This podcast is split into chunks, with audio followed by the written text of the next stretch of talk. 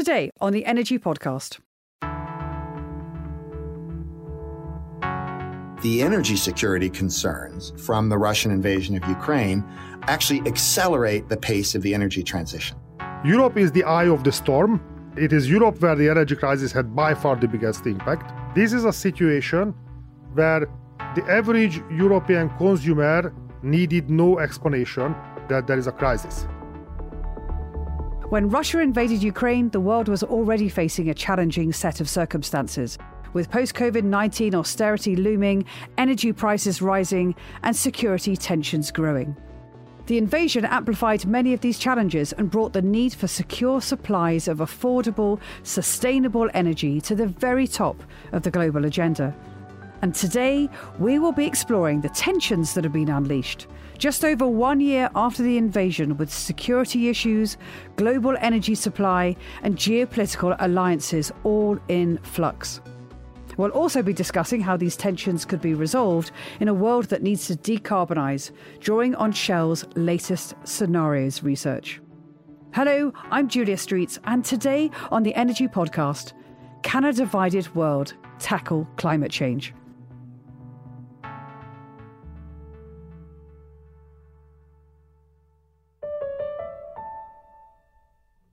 So allow me to introduce my guest today. Our first guest is Laszlo Varro, who joined Shell in 2021 as the VP of Global Business Environment, looking at scenarios and pathways. He joined after 10 years at the International Energy Agency, where he was most recently their chief economist. And in his role at Shell, he leads up the Scenarios team, which explores how the global energy system could evolve right the way through to the end of the century. So, Laszlo, it's great to have you on the show. Thank you very much. It's a pleasure to be here. And joining us today is Dr. Nat Keohane, who is the president of C2ES, the Center for Climate and Energy Solutions. Before taking on that role in July 2021, Nat served for 8 years as a senior vice president for climate with the Environmental Defense Fund, where he led all of EDF's climate work in the United States and globally. So, Nat, thank you so much for being with us. Thanks very much for having me. So, Laszlo, in the introduction, I mentioned that you lead the Scenarios team at Shell. Can you talk us through what we mean when you talk about these scenarios? Scenario analysis came out of Cold War strategic assessments. Shell was historically the first company to use it for strategic analysis, so we are continuing a time-honored tradition. Scenarios help decision-makers navigating uncertainties by reflecting on plausible futures. The Shell scenarios are not Shell's predictions, they are not Shell's commitments, and they are not Shell's strategy. They are part of the information base that the leadership had navigating through the uncertain world. Now, in 2022, it's fair to say that history was teaching us some very tragic lessons about uncertainties. So even before the war, there were tensions and frictions in the energy system. The post-COVID recovery in 2021 was exceptionally energy intensive. Global carbon dioxide emissions stabilized at a level which is entirely unsustainable. Geopolitical tensions were already emerging, and debates were already emerging on the future of globalization. Now, on top of these existing tensions, the Russian aggression against Ukraine is not only a human tragedy, it's most importantly, it is a human tragedy, but it was also a geopolitical energy shock which hasn't happened since the 1970s shocks of the Yom Kippur War and the Iranian Revolution. So it created a new energy reality. Some of the impacts are helping the energy transition. Other impacts are hindering the energy transition. There are regionally divergent responses, and basically we were assessing the regionally divergent political, social, economic responses and asked the question how they can shape the energy system in a direction where humanity would like to go. So let's explore these scenarios a little further, if we may. So there are two that I think are particularly salient today. Could you just talk us through those two scenarios? And then I'd love to bring in Nat for your reaction and your thoughts. Laszlo. We felt that in the world of 2022-2023, social and political priorities on security are a given. They are just a fact of life. But the two scenarios, the two pathways, are distinguished by what is the actual interpretation of security. What do we mean by security and how do we try to achieve that? In one of the pathways, we call that Archipelagos, security is achieved by sticking to the existing well-understood conventional energy system, energy infrastructure and capital stock. And security increases the importance of domestic hydrocarbon resources or hydrocarbon imports from friendly countries. There are signals and signposts in that direction. Last year, we have seen a surge of domestic coal production all around the world. China, for example, expanded its domestic coal production in energy terms by 7 exajoules. Just for the sake of comparison, all the oil and gas that Shell produces worldwide is around 6 exajoules in energy terms.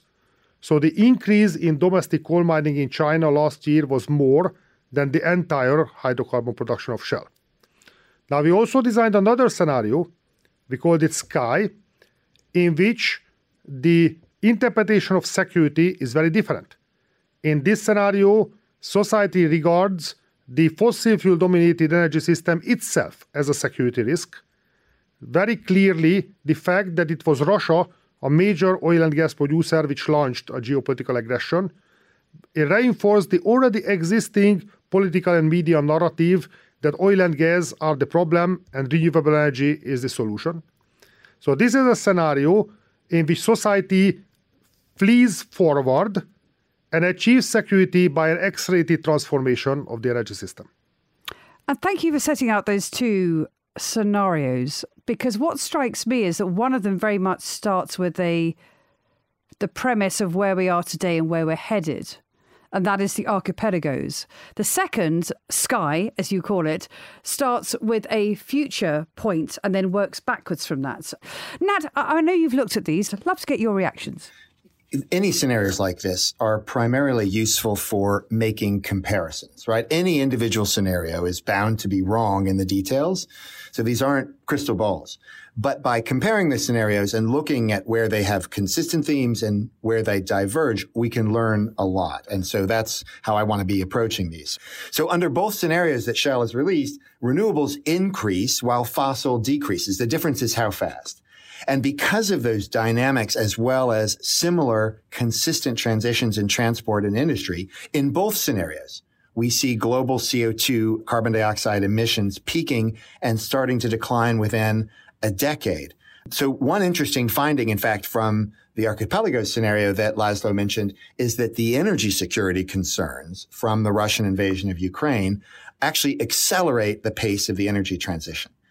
It's also important to note this isn't the only evidence we have for this. The International Energy Agency in a recent report and the other oil major BP in a just published energy outlook both found similar conclusions. In other words, even under projected trends, we're turning the corner on fossil fuel consumption and emissions in the near term.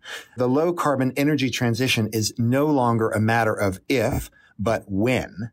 And so this is where it's useful to look at the divergence between those scenarios, because that divergence points to what we need to do to accelerate that transition much faster than it would otherwise happen. And it's very clear. We need to rapidly decarbonize, clean up the electric grid, even as we expand energy access in developing countries, and even as we shift much of our economy, including transportation and industry, to run on electricity. We need to develop new fuels for aviation and new technologies to make heavy industrial products like cement and steel. We need to develop and deploy new technologies from scratch like green zero-carbon hydrogen and carbon removal technologies to take carbon out of the atmosphere. And we need to scale them up. And we need to transform land use so we store much more carbon in soils and forests. All of those things are highlighted in the scenarios.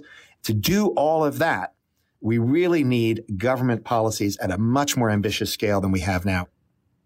I'm really curious now to know what the current shifting dynamics are. I mean, as I mentioned in my open, we're 1 year into conflict. And what impact has the war in Ukraine had on the pace of change? Nat, can I come to you first? My sense in terms of what Russia's invasion of Ukraine has done is that by highlighting energy security concerns, it turns out many of the ways to improve energy security align with reducing fossil fuel use, at least in the medium and long term. Not right away, and that's a problem. So right away, we see a bump up in the use of coal in some areas. And if that locks in, we're in real trouble. But at least what the scenarios are showing us is that the shift to a focus on energy security can actually help shift towards more renewables. And so that's an important additional dynamic. Laszlo, let me get your reactions to that. I broadly agree with everything that Nat said. We try to enrich the analysis by going into the regional dimension, because there was no single global response.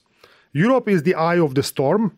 It is Europe where the energy crisis had by far the biggest impact. Now, Europe mobilized very large amounts of money for the short-term crisis management, essentially buying liquefied natural gas at whatever price from anywhere around the world, and also supporting consumers.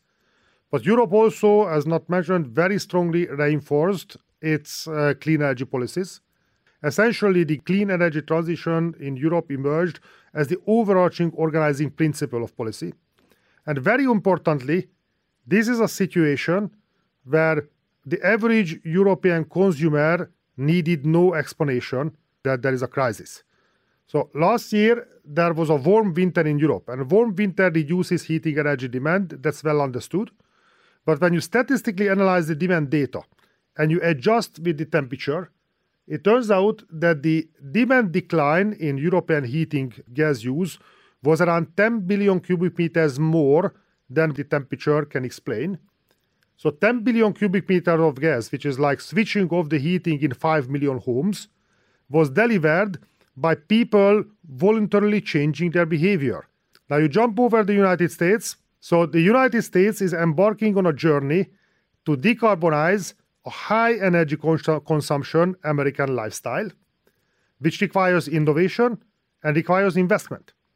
And you could observe the main US policy reaction, the Inflation Reduction Act, is primarily focuses on increasing investment in clean energy supply.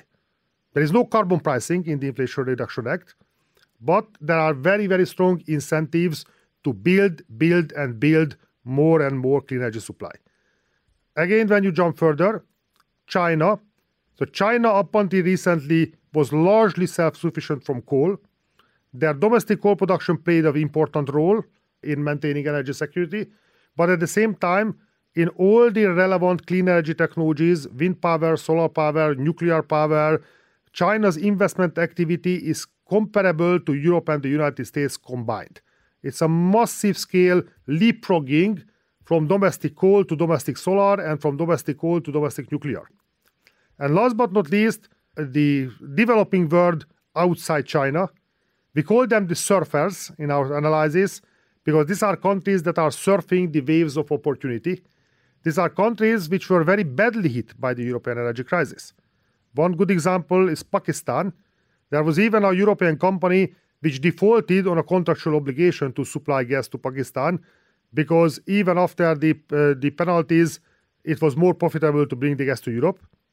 Pakistan recently had a gigantic blackout, 200 million people without electricity. And the Pakistani government essentially announced recently that we are going to increase our coal-fired power generation capacity by a factor of 4, and we are going to dig out our domestic coal and just burn it and maintain security that way. So there have been divergent responses, but overall, what we see in our analysis is that even our more conservative scenario is actually a considerably lower temperature increase than what was feared just a couple of years ago in the climate assessments. There is no such thing as a business as usual scenario anymore. What does this mean for the energy transition ambition? Are we going to hit that ambitious target, or are we going to fall short? Maybe I can start with just a little bit of context on where we are relative to those global targets. So the Paris Agreement on climate change sets that goal, or keeping that rise in average global temperatures well below 2 degrees above pre-industrial levels and striving for 1.5. And the more science we have and the more we learn, the more we realize that 1.5 is really a much safer place to be. So where are we? We're at 1.1. And the scenarios, as we were talking about, the more conservative scenario goes to 2.2. There's a lot of uncertainty. So let's say 2 to 2.5 degrees Celsius by the end of the century. On the one hand, that is a lot of progress since before the Paris Agreement. Before the Paris Agreement, we were looking at 3.5 to 4 degrees in terms of projected temperature increase. So now we're looking at 2 to 2.5. Again, everything is uncertain, but 2 to 2.5 under this conservative scenario. Why is that? The technology changes we've talked about, the accelerations in innovation, but also the Paris Agreement gets some credit for that. So the Paris Agreement has created a framework for cooperation that is starting to work. And the theme of the day, we need to accelerate that much faster if we're going to get below 2 and down to 1.5, all of those things that the scenarios talk about. How are we going to do that? We need to leverage the Paris Agreement and government policies at all levels, national, state, local. We need to leverage them to really accelerate that clean energy transition. Laszlo. A timely energy transition which satisfies the objectives of the Paris Agreement, and that includes the sky scenario, which was explicitly designed to satisfy the ambitions of Paris, is consistent with a roughly $2,000-3,000 billion per year increase in average annual clean energy investment. So total capital investment in clean energy globally is $1,000 billion per year today. A very sizable chunk of that is wind and solar, but biofuels, hydrogen, other technologies also play a role. And this roughly $1,000 billion per year will have to go to, depending on how you model it, somewhere around $4,000 billion per year. Now, in order to achieve that, a couple of things are needed. First of all, the money. Now, in the Western financial system, in Europe and the United States, there is a very strong appetite for clean energy investment, but 90% of that clean energy investment funding stays in the Western world, and only 10% flows to developing countries, where clean energy is critically underfunded. So one factor where the two scenarios are different from each other, that in sky, the financial system effectively channels that capital into clean energy investment in the developing world. The only way to achieve that is to mobilize the power of modern capitalism and turn the energy transition into a profitable investment opportunity. The second thing that you need after you have the money is the equipment. You need the wind turbines, the solar panels, the batteries. You need the metals that they are made from. So you need the copper, the nickel, the lithium. You need the manufacturing capacity. And you need value chains which are secure and are trusted from a political point of view. So again, sky is a scenario in which the scale-up of the clean energy value chains and the metal supply is managed appropriately. In Archipelagos, this emerges as a barrier. And last but not least, after you have the money and you have the equipment, you need to have a legal permission to build those things, and you need to be able to connect them to the grid. And the legal processes and the licensing and permitting environments in many countries in the world are not in line with the need to rapidly scale up clean energy investment. So there's a very important task for governments to modernize the regulatory environment and enable this industrial investment to go ahead. I'm really with Laszlo in what he said about the finance that's needed and how we mobilize that. We need trillions of dollars. So he said thousands of billions, trillions. I mean, that's the same thing. I just want to underscore that. That's what we need in terms of driving more climate finance. Now, some of that does need to come from government. The U.S., the richest country in the world, we need to be providing more climate finance. It's shameful, frankly, that the U.S. only provides a fraction of the climate finance commitments we've pledged, only a few billion dollars in climate finance a year. That needs to be much greater. And that's talking about billions, and we need to be talking about trillions. So how are we going to do that? With government policies at the national and international levels that mobilize the private sector. The scenarios talk about the importance of carbon markets and carbon trading. Article 6 of the Paris Agreement provides a framework for that. We need to accelerate that. The best policy to align incentives and mobilize capital is always a price on carbon.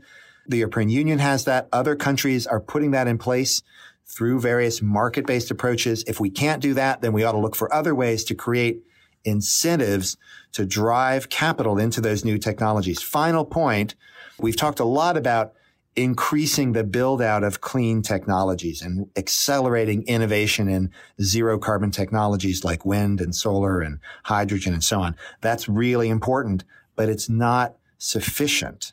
We also have to accelerate the phase out of the fossil fuel that we already that we're already consuming, starting with coal plants, but also going to oil and gas. So we need to accelerate the phase out of the high carbon fuels, even as we are accelerating the build out of the clean technologies, because we have to do both of those things if we're going to meet our targets. So let's close out our discussion today by asking you, what would you want the audience to do? Nat, could I come to you first? Sure, thanks. We've just been talking about the need for government policy, for well-designed government policies at all levels, national, state, local, international, to drive the clean energy transition and accelerate that phase out away from the high carbon fuels. And those government policies rest on a foundation of political will and citizen engagement.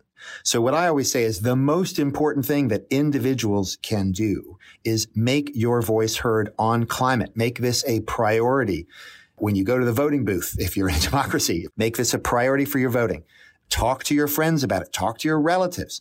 The importance of talking and building awareness about not only the state of play in terms of the climate crisis, where we're headed and how urgent it is, but also the optimism, the note that we can shift that trajectory, that we are shifting it, and we just need to accelerate that change. So that's where I always start. And Laszlo, what would you want the listeners to do? So as a citizen, you interact with the energy system through three channels. You have three hats. One, as a citizen, you are a participant in a political system. You vote in elections. Second, you are an investor. The financial system channels your money into investment.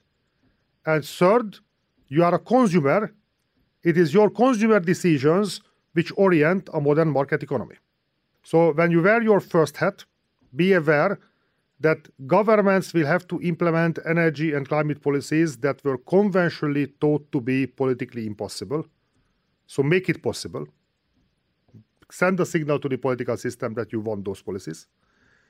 When you wear your investor hat, ask hard questions from the financial institutions that manage your money and consciously steer your investments toward the clean energy space. And last but not least, consumers also play a very important role in creating the market for new low-carbon products and solutions. So be there and send a signal towards the market economy. The capitalist market economy is incredibly effective to provide you what you demand, but you have to demand it. So use all of your three hats and use all of the three channels. So, Dr. Nat Keohane, thank you so much for being with us and for all your thoughts today. Thanks very much for having me. It's been a pleasure. And Laszlo Varro, thank you for being with us. Thank you very much. And thank you very much for Nat for joining us.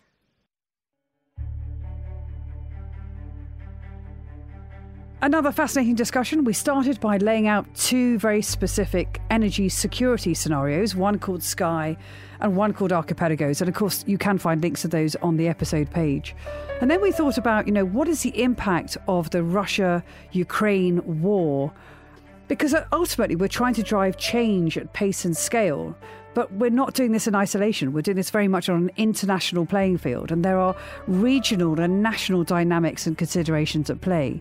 And then, of course, we brought it right the way back down to what can we do as listeners of this podcast? What can we all do to play our part? And my thanks to both Laszlo Varro and Dr. Nat Keohane for all their thoughts today.